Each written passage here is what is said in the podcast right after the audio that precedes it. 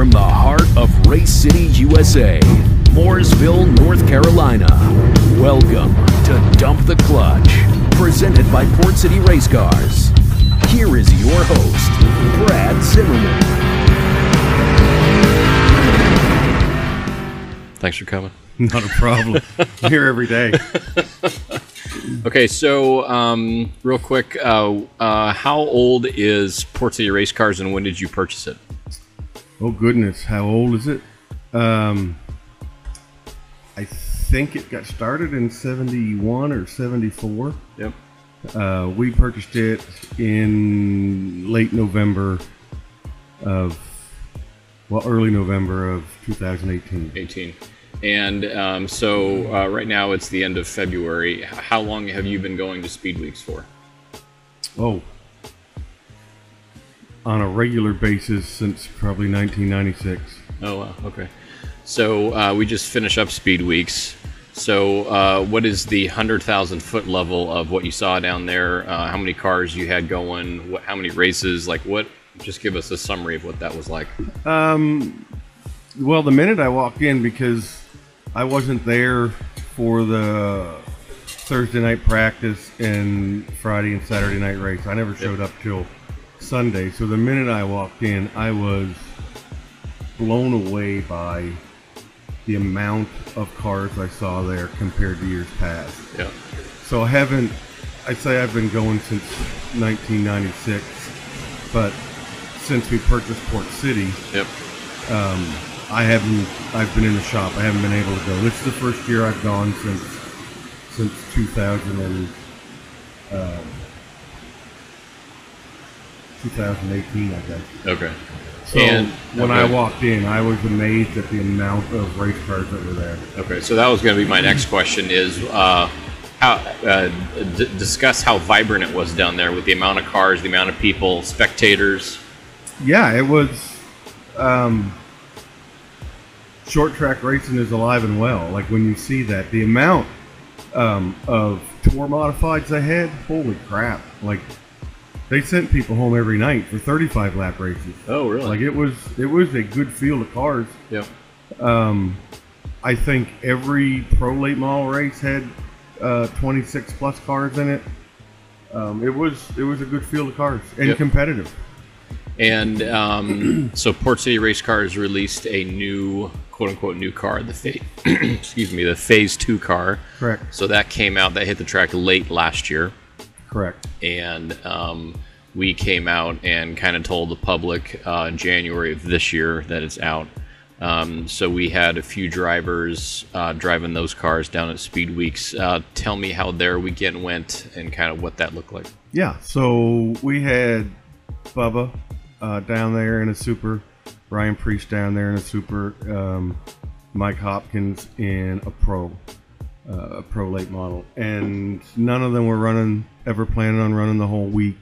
Originally, Bubba and Ryan were only going to run the 200 lappers, uh, so would have been Monday and Saturday.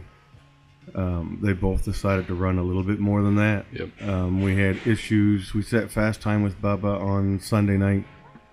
Uh, blew a motor up, so we missed a hundred lapper Monday night. Got a motor back in it Tuesday. Had brake issues starting the race on Tuesday, and got those sorted out. And then it was smooth sailing for the rest of the week. Uh, never got any wins.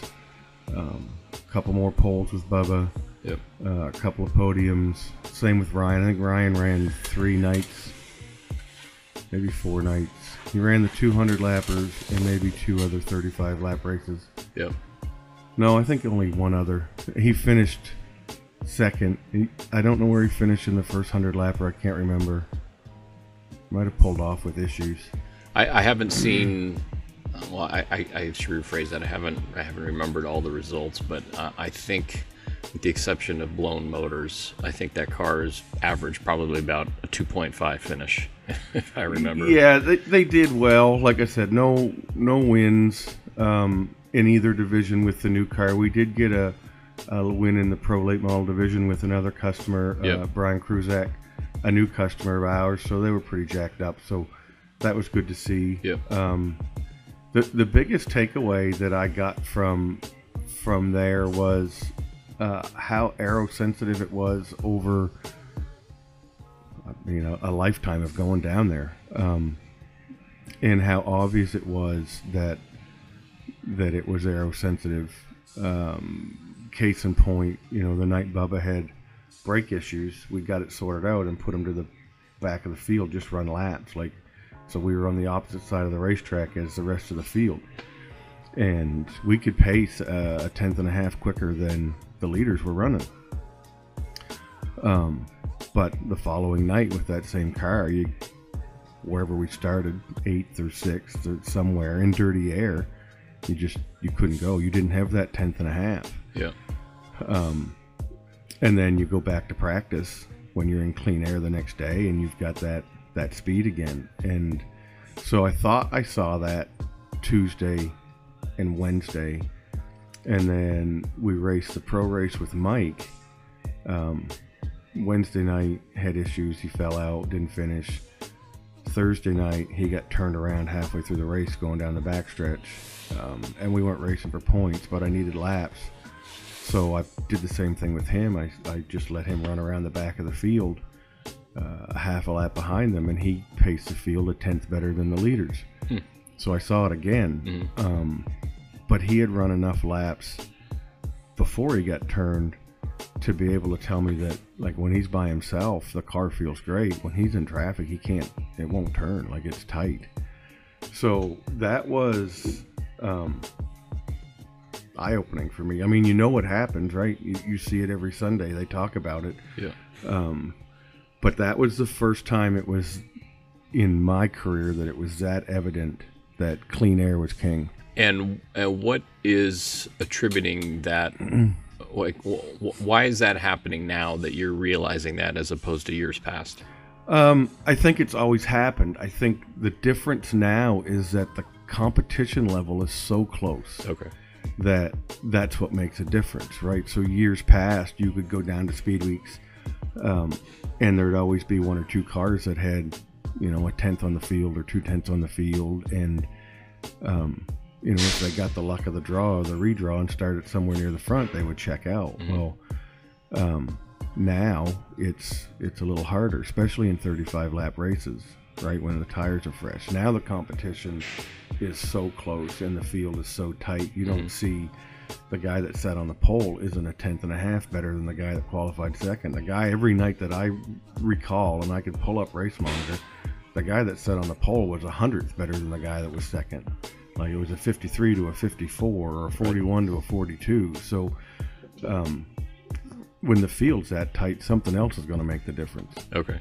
And so you as a car builder, um, is there is there ways you can build adjustability into your cars, whether from inside or outside, to compensate for that, so people can make a call and adjustment at the track, or is that just something they have to deal with?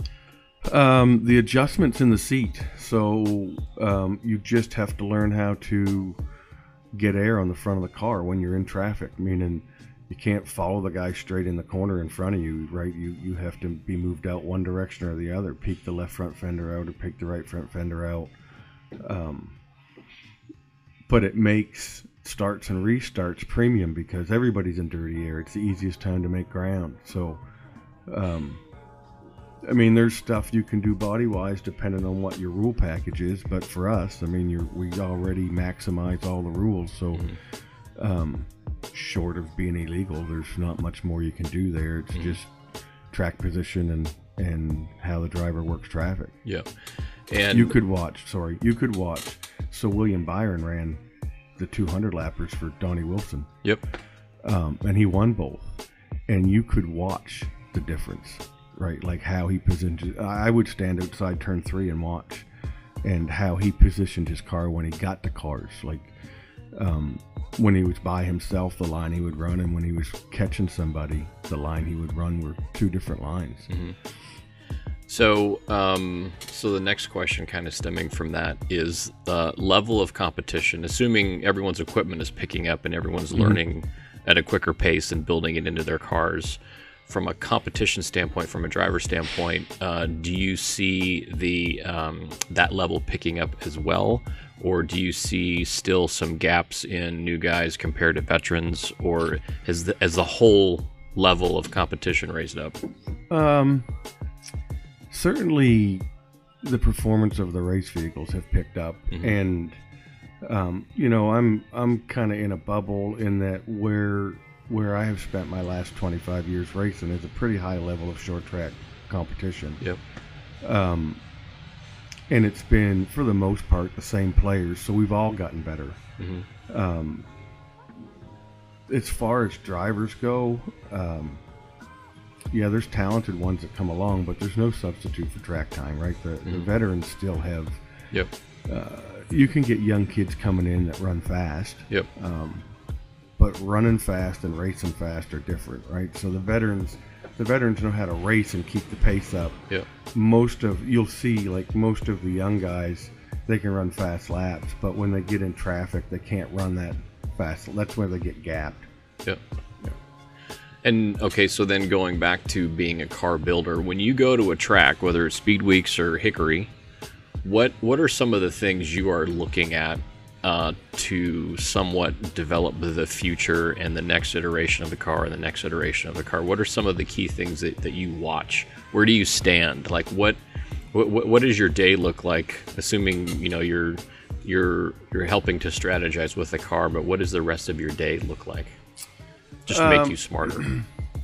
So it's very easy to study aero platform um, and make sure we're maximizing that uh, from outside of the racetrack. That's easy to see. Um, most of all, it's just we just look for. I just look for corner speed, like you know how how fast we can roll the corner. Um, aside from that, most of what I try to take away, most of what we try to develop is a better customer service a better way for customer service. Um, so I, I absorb when I go, I try to absorb all the problems people are having, um, and then see what the common ones are amongst all the customers, and see if there's a way that I can solve that one 1st uh, across the board. Because if they're having it, somebody else is having it, somebody else having it. So um, when we when we purchased Port City, there's 30 plus years of customers and race cars out there that, that I've never ever seen in my life. Like, so, but they still need help, right? They still call for help. Right. So most of my focus, when I'm not there with a particular car to race, most of my focus is different ways that we can provide a better service. Yep. And um, okay, so now now take your car builder hat off. Um, uh, as far as uh, drivers go, from what you've seen, maybe for the past few months, from the Derby to the Speed Weeks uh, time frame, is there a couple people that are piquing your curiosity, regardless of what equipment they're in? That like, wow, these guys, these guys are on it. Um, well, they're you know the same players. Um, I've watched Chandler Smith come in as a young man, a young kid really, um, and do a lot of late model racing, and, and then do some ARCA racing, and then get in some trucks, and then come back late model racing. So to watch his growth, um, you know, when he's at the racetrack now, you're going to have to beat him. I mean, he's in good equipment Yeah. he's in you know Donnie Wilson's equipment and he does a good job with it and obviously he won the Derby um, but before that you you saw it coming like he won some other races but he ran good everywhere he went um, so he's been he's been um, he's been kind of fun to watch Yep.